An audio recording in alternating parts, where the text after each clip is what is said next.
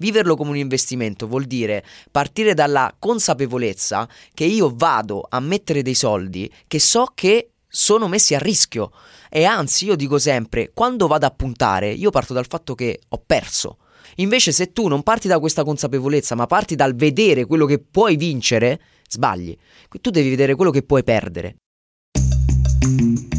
Tu credi che anche a livello televisivo, cioè quindi salendo di, di livello, no? eh, immagino che la tua ambizione possa essere quella di diventare appunto un grande opinionista sportivo, già sei un grande opinionista sportivo, ma andare magari in tv. E secondo te avresti spazio come pronostici anche in una televisione, un canale sportivo, oppure secondo te ti chiederebbero di modificare il tono di voce? È difficile rispondere in questo momento perché, ad esempio, fino a prima del Covid, quindi fino a qualche anno fa, ti avrei detto che non c'era proprio margine di poter immaginare una cosa del genere. Poi ho lavorato qualche anno eh, su Sport Italia dentro il B-Lab, che comunque è un programma proprio di nicchia che tratta eh, esclusivamente quote, e ho scoperto un mondo diverso un mondo che mi ha affascinato, che comunque eh, mi faceva sentire... Eh,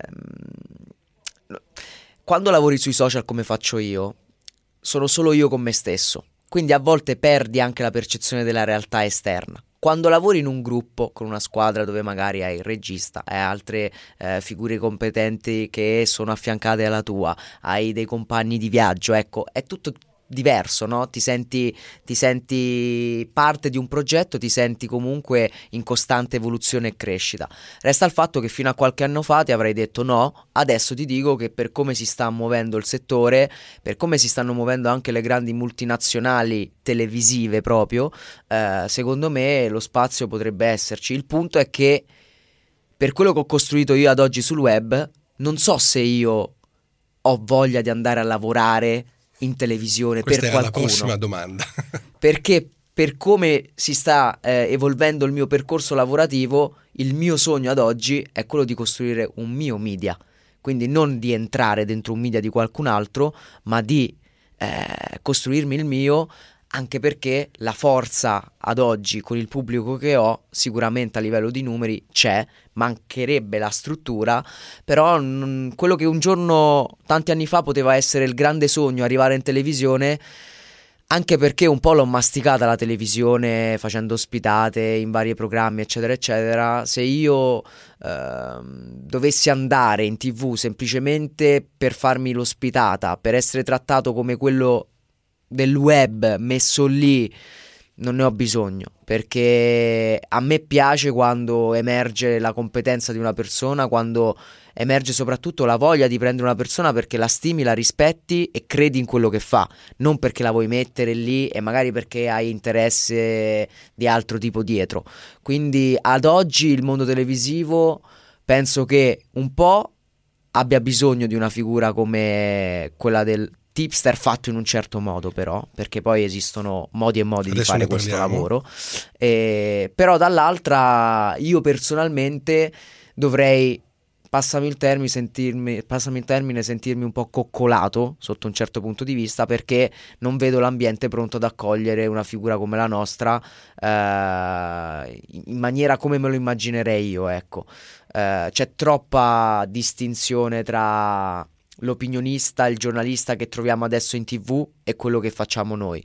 Quando paradossalmente il tipster ad oggi è quello che ti fornisce eh, più informazioni oggettive possibili rispetto invece a magari un giornalista che semplicemente, cioè quello che dico io è facile dopo la partita dire ah Mourinho ha sbagliato, ah quello ha sbagliato, ah però, però, però è molto più difficile prepararsi ad un lavoro dove devi raccontare e spiegare una partita prima dell'inizio della gara, quindi con tutte quelle che sono le sfaccettature possibili e immaginabili di una gara, eh, tatticamente come la possono preparare gli allenatori, quali sono i dati e i numeri di quella partita sotto ogni punto di vista, perché poi se vai ad analizzare eh, cioè, diciamo che la figura del tipster è più vicina ad oggi a quello del match analyst, a, a, a quella, alla figura dello scout che va lì e osserva e tramite quello che vede cerca di captare e imparare per cogliere un qualcosa che magari gli altri al momento ancora non vedono, piuttosto che un giornalista che semplicemente si mette lì e dall'alto della sua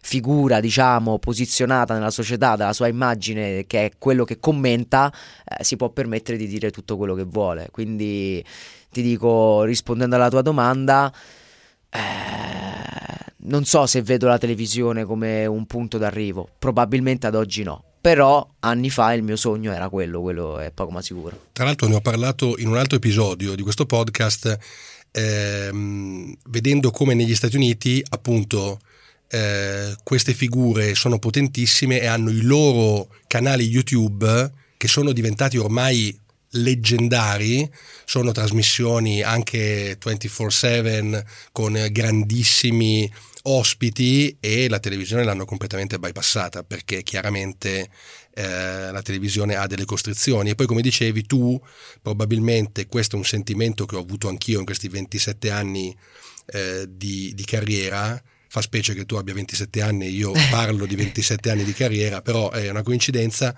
eh, mi sono sempre sentito un po' ghettizzato, no? cioè sì. quando tu sei a una cena e c'è uno che è vice president di una compagnia di assicurazioni, vice president di una compagnia eh, petrolifera, vice president di una compagnia di betting, io in qualche modo mi devo sentire il più sfigato dei tre, in realtà non è così, cioè rappresentiamo un'industria che ha le sue eh, tipicità, ovviamente, anche i suoi pericoli, però è un'industria che produce lavoro, contenuti e che anche può eh, realizzare dei progetti eh, interessanti. Quindi il canale YouTube, cioè la diretta YouTube, tu la vedi come un, uh, un progetto che può svilupparsi bene?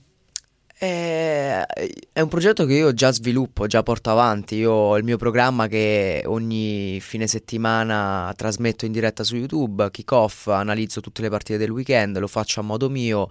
Eh, per i mondiali ho organizzato un format televisivo io da solo, perché ho fatto kick off speciale mondiali dove hanno partecipato Sebastian Frey, Luca Toni, Sandro Sabatini, quindi io, Christian, ho creato, come ti dicevo prima, la mia realtà, piuttosto che andare a ad essere inserito io in un'altra realtà magari già esistente. E lo preferisco, lo preferisco perché posso trattare determinate tematiche ed inserirmi come lo dico io e non come lo vogliono gli altri. E questo fa tanto la differenza.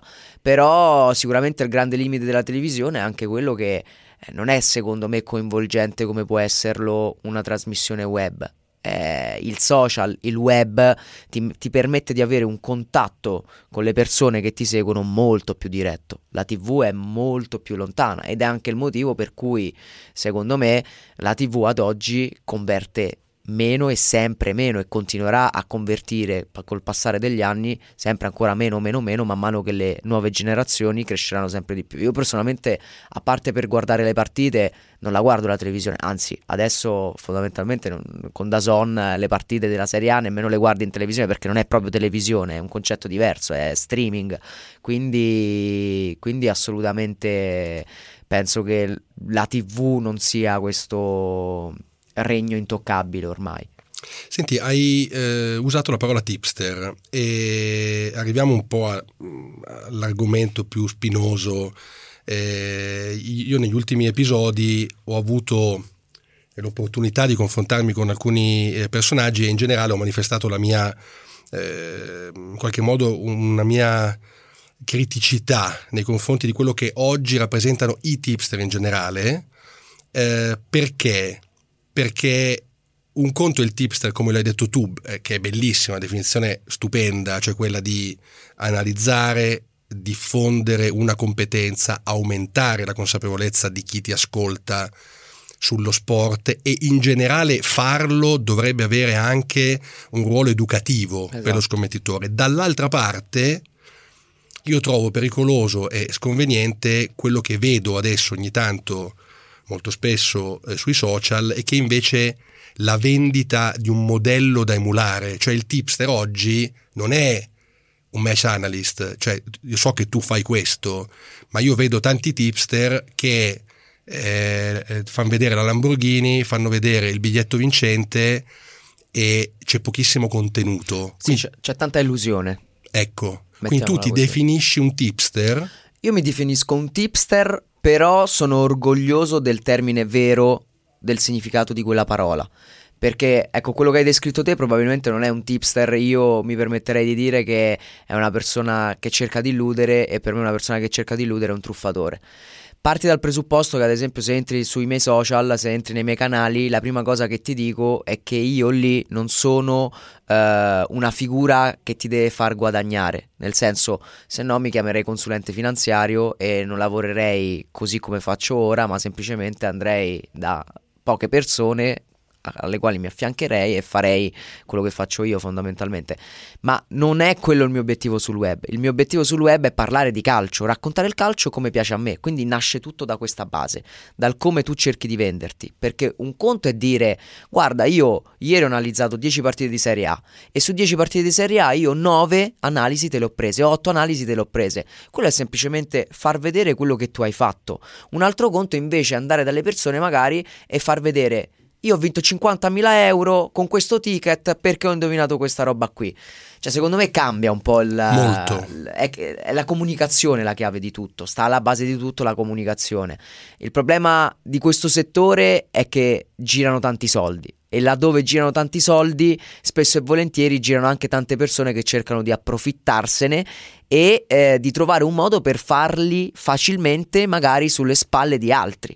E quindi è, è, un grande limite questo, a me dispiace perché poi eh, la verità è che ci vanno a rimettere tutte quelle persone che cercano di fare un lavoro sano e genuino. Come dicevi te, il tips dovrebbe essere un educatore, una persona, io dico ai ragazzi che mi seguono ogni volta dico, se voi nella vita fate studenti, pizzaioli, meccanici, professori, perché poi mi segue veramente chiunque, non potete pretendere di rendere questo un lavoro.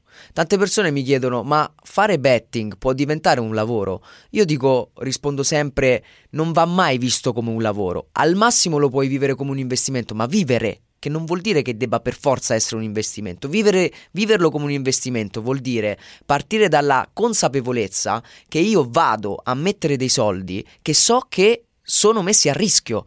E anzi, io dico sempre, quando vado a puntare, io parto dal fatto che ho perso. Quando vinco è perché sono stato bravo io, ma di base nelle scommesse tu devi partire da una consapevolezza che vai per perdere. E perché devi partire da questa consapevolezza? Perché solo con questa consapevolezza puoi evitare di cascare in situazioni che poi ti portano alla malattia. Perché se io so che sto entrando in un mondo dove se adesso uh, punto questa bottiglietta d'acqua, io la do già per persa, non andrò mai a puntare cose che non ho o magari cose che non mi posso permettere di mettere a rischio, no? Invece se tu non parti da questa consapevolezza, ma parti dal vedere quello che puoi vincere, sbagli. Tu devi vedere quello che puoi perdere. Nel momento in cui sai quello che puoi perdere, se sei consapevole del fatto che te lo puoi permettere di perdere, a quel punto vai avanti. E perché dico che lo devi vivere come un investimento? Perché io non, non, ti nego che io i miei risultati li riesco ad ottenere tra exchange, tra scommesse tradizionali, li ottengo i risultati, ma c'è tanto lavoro dietro e c'è appunto un approccio da investitore. In Italia questo purtroppo io, essendo a contatto col pubblico, non c'è. Le persone vorrebbero guadagnare col betting, ma come vogliono loro, quindi giocando senza criterio, senza utilizzare la testa, senza avere una gestione del bankroll concreta e eh, anche consapevole appunto di quello che è il rischio, no? E purtroppo così non funziona, quindi c'è proprio un... Io dico sempre, nel mondo dei pronostici, nel mondo del betting, prima del, dell'importanza della vittoria, del pronostico in sé per sé, quello che conta ancora di più è la tua mentalità con cui affronti quel mondo. Perché se tu non hai eh, una consapevolezza di quello che stai facendo, ma anche una capacità di gestire quello che sono i tuoi soldi, eccetera, eccetera, eh, non potrai mai andare da nessuna parte. Perché se tu già eh, ti ritrovi a parlare con delle persone che ti dicono: Eh no, ma quota 1,80 siamo capaci tutti quanti. Capisci che non ci sono proprio le basi per poter arrivare poi al sodo, al dunque. E purtroppo il mercato italiano eh, non, è, non è un mercato istruito, è un mercato molto ignorante. E io penso che tante figure che compongono il mondo dei tipster basandosi proprio su questa illusione, su, eh, su questo tentativo di vendere ad un pubblico ignorante un qualcosa che non esiste, porta a, ad andare sempre peggio. Cioè io me ne accorgo anche su me stesso. Io tante volte mi ritrovo con le persone che vengono a criticare me perché mi, mi vengono a dire eh sì ma eh, figurati questa è una quota troppo bassa, questo è troppo facile, eh, ma è Osimen marcatore a due non servi te per dirmelo, ma le persone non capiscono che quello che devo fare io è analizzare il calcio e raccontarti le cose che per me sono probabili, che i numeri ci dicono che possono succedere, io non mi devo inventare i draghi, io posso avere l'intuizione, posso trovarti la quota di valore, posso trovarti eh, tante cose, ma non è che devo essere un qualcosa al di fuori della realtà, perché io non sono un visionario, non sono un mago, non sono un, un indovino.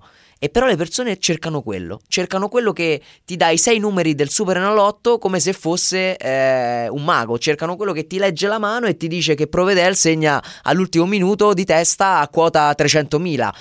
Ma non è questo fare il tipster non è questo l'atteggiamento e l'approccio. E poi purtroppo, ripeto, il fatto che tanti cercano di marciare su, sull'illudere le persone porta a screditare figure come la mia, perché uno viene inglobato in questo calderone, due le persone dicono eh sì ma quello nel gruppo VIP ha preso quota 300, tu non vali niente, prendi le quote 2.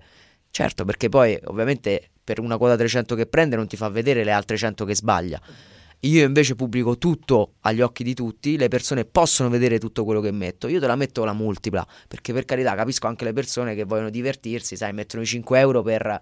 Ma non per prenderne 1000, ti voglio insegnare che se tu puoi mettere 5 euro ti devi accontentare anche di vincere 100. O anche 20. Esatto. Certo. Senti, eh, seduto al tuo posto, in un altro episodio c'è stato Marcello Marigliano, che è uno scommettitore molto famoso e molto capace, e lui ha detto che non ti puoi fidare del tipster se il tipster prende i soldi dal bookmaker che è un concetto elementare, sì. però abbastanza eh, chiaro, considerando che per esempio negli Stati Uniti c'era il Don Best che invece prendeva i soldi dai giocatori, gli abbonamenti sì. e, e, dopodiché diceva tu così batti il banco, io non ho nessun interesse sì. del banco. Cosa pensi di questa? Io penso che eh, bisogna valutare anche come è evoluto il nostro settore. Io, per dirti, quando ho cominciato tanti anni fa, ho sempre eh, cercato di ragionare sull'effetto della comparazione, no?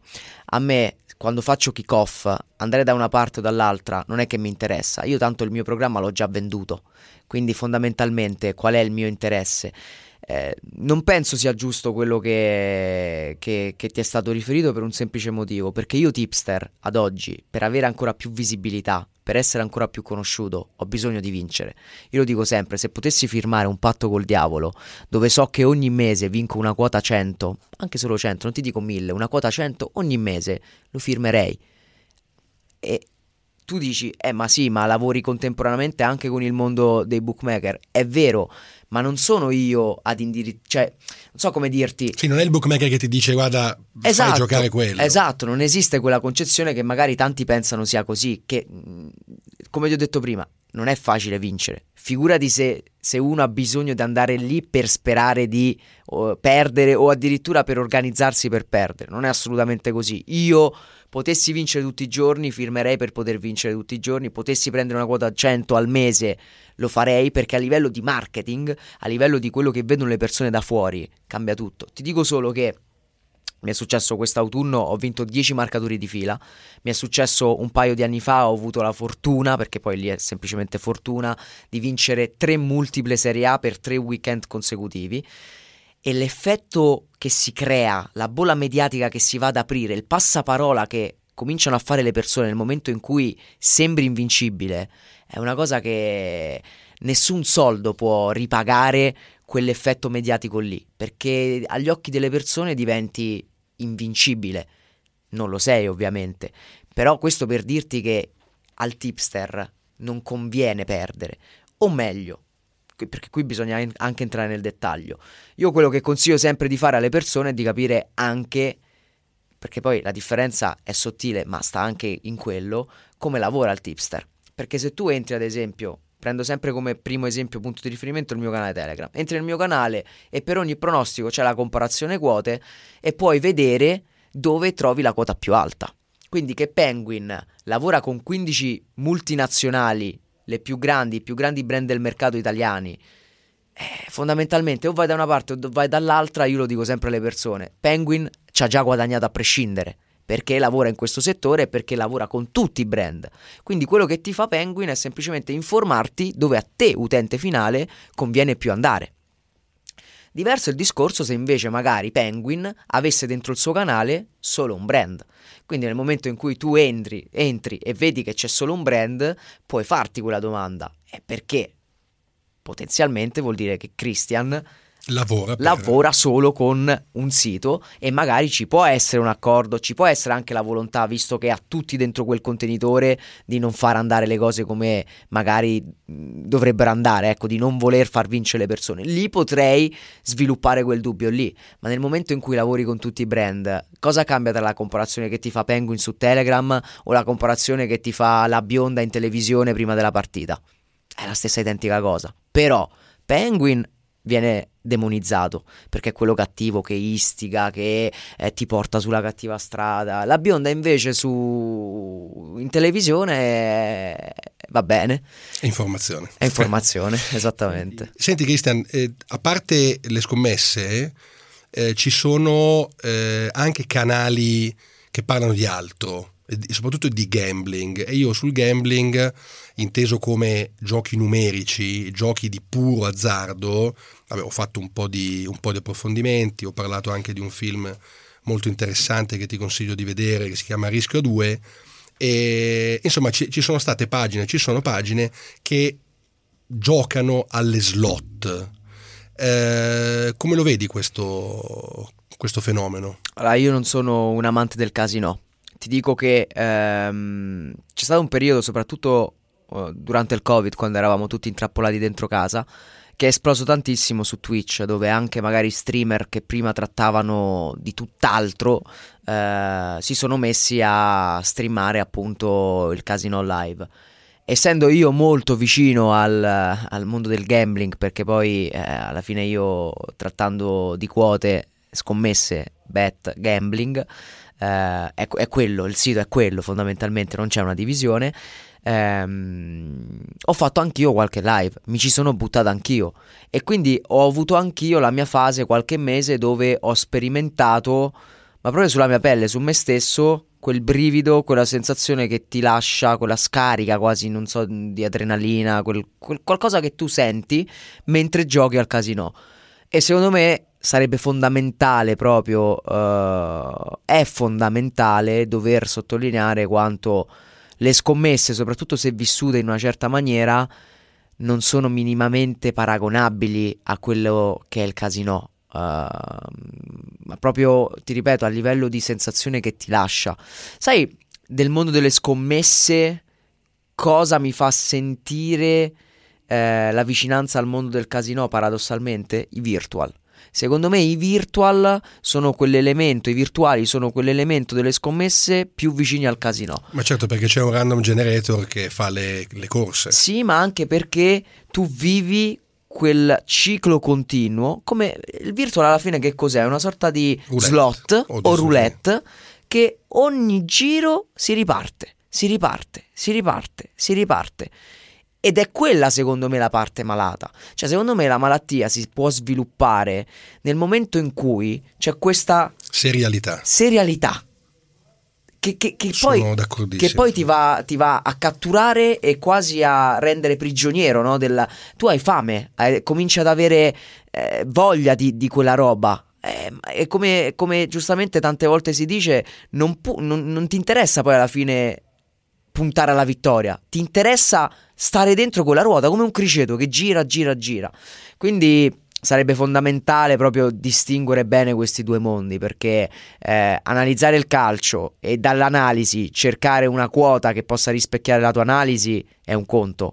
Farlo in un modo intelligente e sano questa sera c'è la Champions, mi studio tutto il palinsesto, mi tiro fuori il marcatore che mi piace, se lo prendo ho vinto, se lo sbaglio ho perso, domani è un altro giorno, è un conto. Stare lì davanti a, alla slot, davanti alla TV che ti trasmette i virtuali o davanti eh, alla roulette è tutta un'altra storia. Allora, hai detto una cosa molto interessante perché eh, questa differenza tra le scommesse e il virtual è la stessa differenza che io anni fa vidi tra il, il poker a torneo e il poker cash.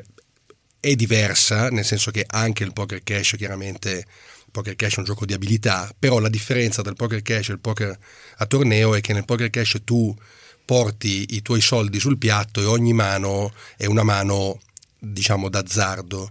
Eh, io all'epoca eh, ipotizzai all'azienda per cui lavoravo di non lanciare il poker cash e di tenere solo il poker a torneo, perché il poker a torneo ti ricorderai, gioco digitale, Poker Stars degli inizi, i tornei live, la TV, era veramente entertainment.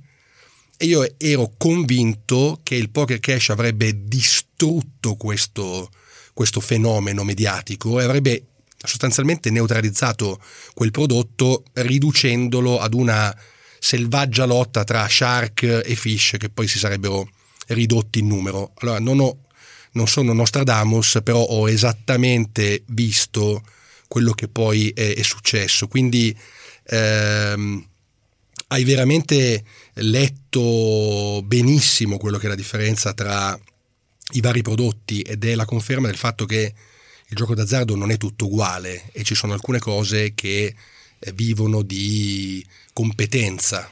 E ti dirò anche che eh, è una cosa che mh, probabilmente a livello business, commerciale non potrà mai accadere perché è ovvio che avere tutti questi prodotti in un unico contenitore permette poi di monetizzare, le multinazionali campano di questo. Però io sarei propenso e pro a differenziare proprio a livello regolamentare in Italia un conto è avere un sito di betting, un altro conto è avere un sito di casino, slot, eccetera, eccetera, eccetera. Perché eh, ci sono, come hai detto te, per me il poker e le scommesse sportive sono due giochi di abilità, diversi tra loro, ma giochi di abilità. Tutto il, il mondo invece del casino, slot, eh, giochi virtuali, tutta questa robaccia qui, è un'altra storia, cioè veramente è un altro mondo. Tant'è che quando tu vai al casino non puoi fare una scommessa. Tranne a Vegas, certo. Eh, quindi fondamentalmente dovrebbe essere anche al contrario. È, è, impossibile a livello, diciamo, regolamentare arrivare a questo, però il mio sogno sarebbe proprio quello. Perché... Guarda, siamo partiti da lì, eh, perché adesso t- sono passati tanti anni, quindi mh, mm, tu eri piccolo, ma all'inizio era così.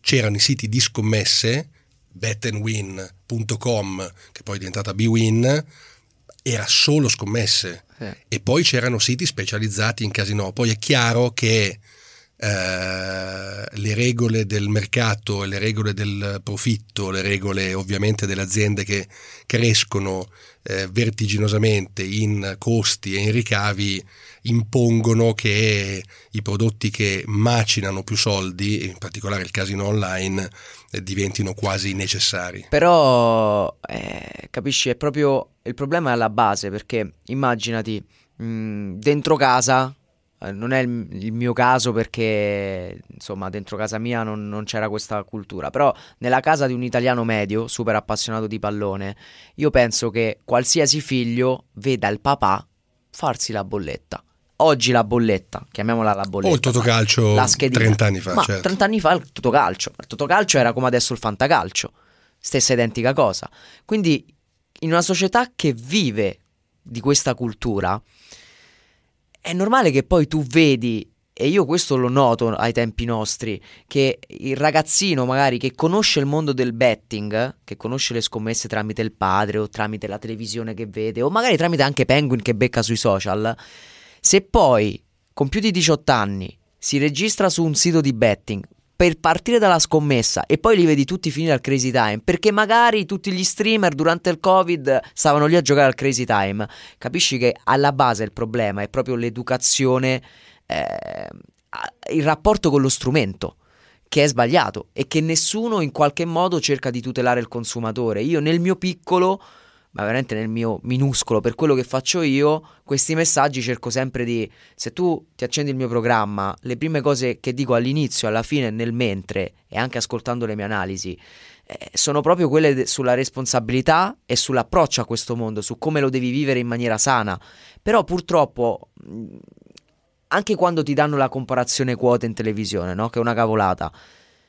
No, ti, ok, ti danno la comparazione, ti danno quella che loro chiamano l'informazione, però non ti vanno a istruire, ad educare come utilizzare quello strumento senza farti male. Te lo buttano l'impasto. Se, questo, se... questo, è il punto, infatti ti volevo chiedere questo e poi l'ultima domanda. Io andrei avanti ore, ma eh, oggi abbiamo battuto tutti i record di durata eh, di, di, episodio e ti ringrazio di questo. Eh, il tema è proprio questo, eh, c'è un, una deformazione della comunicazione che deriva da un divieto di pubblicità che ha lasciato aperta una porta nella quale si sono buttati e concentrati in maniera caotica dei messaggi che probabilmente andavano diffusi in maniera molto più eh, puntuale e seria e responsabile. Seduto lì, Giuseppe Cruciani ha detto che il divieto di pubblicità è una grande ipocrisia italiana, perché poi in realtà eh, tutti fanno scommesse e oggi si sta cercando diciamo, il modo di bypassarlo. Tu credi che questo divieto di pubblicità sia stato in qualche modo un'opportunità per, per te o comunque ti interessa di più la parte di responsabilità e come il mercato si comporterà di qui in avanti? Allora, io ti dico che a livello imprenditoriale di business è ovvio che è stata un'opportunità, perché se prima magari avevi la casa che veniva da te e ti diceva no, no, guarda, tu se vuoi lavorare con me, lavori con me, mica lavori con me e con quell'altro e con quell'altro ancora.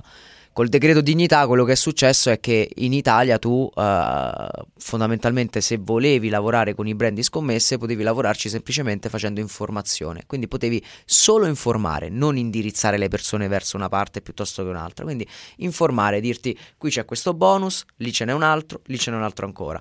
Quello che ho fatto io, soprattutto perché sono un gruppo aperto, quindi non ho restrizioni che vado a dare alle mie persone, è quello di dire perfetto, questa legge fondamentalmente è scritta su misura per quello che faccio io, per quello che facevo io, perché mi ha agevolato il lavoro, mi ha aperto eh, varie strade. Se prima potevo lavorare solo con un brand, ma non per mia scelta, perché il brand voleva questo e la legge non ti bloccava a poter fare una cosa del genere, io ero costretto a fare questo, avevo le mani legate perché o mi accontentavo o potevo far poco. Comunque i brand non ti davano quel peso che ti possono dare adesso.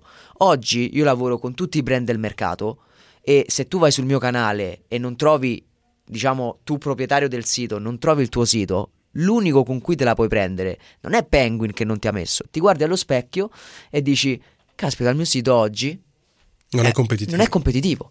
Quindi per me è stata una grande opportunità perché io mi sono avvicinato al mio pubblico, perché posso essere ancora più vicino al pubblico perché? Perché sono reale, nel senso io ti faccio vedere lo screening del mercato.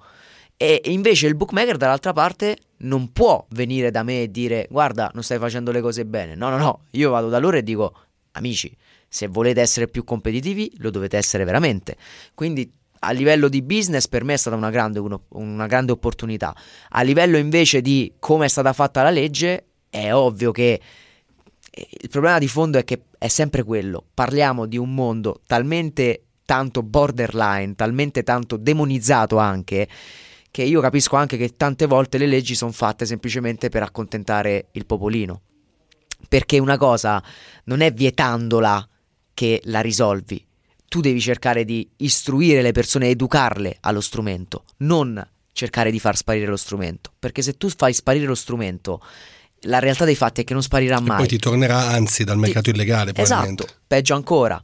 Quindi bisognerebbe lavorare sull'educazione del pubblico partendo proprio dalle fasce quelle più, diciamo, sensibili, quelle più a rischio, è cosa che invece non si fa. Io tante volte ai brand ho proposto di sfruttare la mia immagine per cercare di raccontare come vivere questo mondo. Nel mio piccolo, per quello che faccio io, perché io sono seguito da tante persone. Un conto se lo fa Penguin sul suo canale, un conto se magari Penguin lo inizia a fare su più canali anche che non mi appartengono. Potrebbe essere, non dico d'aiuto, però sai, può sembrare veramente una cavolata, però già Penguin che ti ripete sempre le stesse cose, io nel mio piccolo, nei miei canali vedo che funziona, perché io mi ritrovo spesso e volentieri persone, e ti giuro questo è vero, che mi scrivono nei direct, che mi scrivono in privato dicendomi Christian guarda io prima facevo in questo modo, a forza di sentire te, no, non è che diventano ricchi, però non sperperano quello che magari prima buttavano via senza nemmeno pensarci. E quindi diventano persone non voglio dire responsabili, però consapevoli sicuramente sì, più consapevoli sì di quello che stanno facendo ed è questo quello che manca in Italia. In, in, in, Italia si punta sempre il dito contro e fanno eh no ma non puoi fare quella pubblicità, non puoi fare quello, non puoi fare quello, però poi tanto alla fine cosa è cambiato in questi anni? Accendi la tv e la comparazione la trovi le magliette di calcio, alla fine il logo lo trovi. Quindi perché demonizzare il mondo? Io prendo sempre l'esempio, adesso è successo, è scoppiato il caso con i calciatori, no? Ah, le scommesse, le scommesse. Il problema non sono le scommesse, il problema sono i calciatori che non sono stati educati dai loro procuratori, dalle loro società, da quello che vuoi te, che certe cose non le potevano fare e lo trattavano con leggerezza. Perché? Perché alla base manca l'educazione. Ci fosse stato un educatore che gli avesse detto questo non lo puoi fare, questo non lo devi fare e questo lo devi trattare in questo modo, non saremmo arrivati a quella situazione. Questo, questo è il mio pensiero. Quindi sono d'accordo con quello, che ha detto, con quello che mi hai detto, che ti ha detto Cruciani, che è un po' un mondo basato sull'ipocrisia, però penso che questa cosa non cambierà mai, perché è un mondo talmente... Eh, sul filo del rasoio che come dicevamo prima alla multinazionale non conviene dividere tra betting e casino, conviene avere un unico contenitore e quindi se conviene alla multinazionale alla fine conviene allo Stato perché ci sono le tasse, c'è tutto un giro che non finirà mai. Senti Cristian, chissà che non faremo insieme qualcosa per educare eh, gli ascoltatori. Per adesso io ti ringrazio, è stata veramente una chiacchierata stupenda. Alla prossima. Grazie a te, grazie mille.